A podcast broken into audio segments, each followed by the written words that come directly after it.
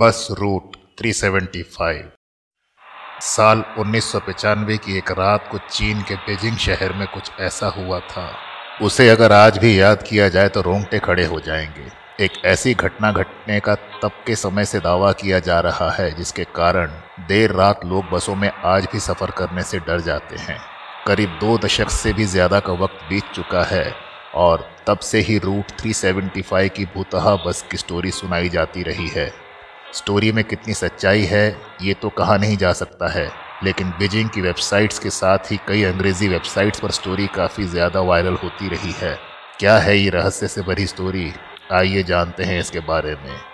रहस्यों से भरी ये घटना है साल उन्नीस के 14 नवंबर की, जब सर्द रात में एक बूढ़ा और एक युवा बीजिंग के रूट 375 की आखिरी बस का वेट कर रहे थे। दोनों के बीच आम सी बातें हो रही थी और ठंड के कारण सड़क पूरी तरह से सुनसान पड़ी हुई थी। ज़ाहिर है नवंबर का महीना था तो हल्के कोहरे से सड़क ढक गई थी। वक्त जब 11 बजे का हुआ तो रूट की आखिरी बस दिख गई। इसके बाद आगे जो हुआ, वो बेहद दिलचस्प है। बस स्टॉप पर रुकी। बूढ़ा शख्स और वो युवा बस में चढ़े। ये बस पूरी तरह से खाली होती है। इस बस में ड्राइवर और एक लेडी कंडक्टर को छोड़ कोई और होता ही नहीं है। लड़का आगे ड्राइवर की सीट की तरफ़ बैठा तो वही बूढ़ा शख्स बीच में बैठा। बस चल पड़ी। बस कुछ दूर ही चली कि एकाएक रुक गई और बूढ़े शख्स को तीन लोगों की छाया खिड़की से दिखी। ये तीनों बस पर चढ़ गए। रोशनी कम थी तो तीनों के चेहरे नहीं देख पा रहा था। बूढ़े शख्स ने देखा कि दो लोग अपने बीच किसी एक को सहारा दे रहे हैं, जिसका सिर नीचे झुका है। उनको लगा कि शायद बीच वाला व्यक्ति नशे में है। बस चल पड़ी और बस में शांति फैल गई। आगे हुआ ये कि चलती बस में बूढ़े शख्स ने आगे बैठे हुए युवा के पास जाकर बहस करना शुरू कर दिया। ये वही लड़का था जो स्टॉप पर उसके साथ था। बूढ़े शख्स ने ऐसी बदतमीज़ी की कि लड़का गुस्से से भर गया और हाथापाई भी होने लगी। ऐसे में ड्राइवर बस रोक कर दोनों को बीच रास्ते उतार कर चला गया।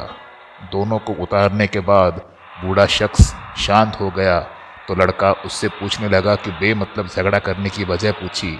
तो उन्होंने कहा कि बेटा, मैं ना झगड़ता, मैं तो तुम्हारी जान बचाई है। लड़के को कुछ नहीं समझ आया।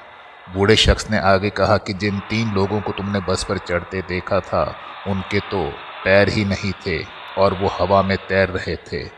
लड़के की तो रूह ही काम गई है सुनकर। पास के ही पुलिस स्टेशन तक दोनों पैदल पहुँचे और अपने साथ की हुई घटना के बारे में बताया। पुलिस वाले दोनों को पागल ही समझ बैठे। फिर दोनों चुपचाप अपने घर को निकल गए। अगले दिन के अखबार में जो खबर छपती है, उससे पुलिस वालों के होश ही उड़ जाते हैं। दरअसल, इस रूट पर जिस कंपनी की बस चलती है, उसकी ओर से दावा किया गया कि बस ड्राइवर कंडक्टर समेत गायब हो गई। ऐसे में, पुलिस आनंद फानंद में बूढ़े शख्स और लड़के को खोजने निकल गई, जो देर रात उसके पास आए थे। पुलिस को अगले दिन एक बस एक्सीडेंट के बारे में जानकारी मिली। ये वही बस थी, जिसके बारे में बूढ़े शख्स और लड़के ने बताया था। बस को पानी से निकाला गया, जिसकी हालत बहुत खौफनाक हो चुकी थी। बस में ड्राइवर और कंडक्टर के शव मिलते हैं और तीन बुरी तरह से सड़ चुके शव भी मिलते हैं। साइंटिफिक टीम तब भौचकी रह जाती है, जब उसे ये पता चलता है कि 48 घंटे में ही कोई लाश इतनी नहीं सकती है। तो वहीं ड्राइवर और कंडक्टर के शव ठीक ठाक थे। ऐसे में सवाल ये उठ जाता है कि क्या वे तीन शरीर सच में भूत ही थे? इतना ही नहीं। दावे तो ऐसे भी किए जाते हैं कि बस की जाँच जब पुलिस ने की तो उसके फ्यूल टैंक में खून भरा था। डीजल नहीं। ऐसा देख पुलिस डिपार्टमेंट के होश उड़ गए। उन्हें बूढ़े और लड़के की स्टोरी पर विश्वास भी होने लगा था। सबसे खौफनाक तो ये है कि आखिरी स्टॉप से 100 किलोमीटर आगे एक शहर है जिंगशान, जिसके पास की एक नदी में बस मिली थी। तो वहीं रिपोर्ट कहती है कि बस में इतना डीजल ही नहीं था कि सौ किलोमीटर की दूरी तय कर सके।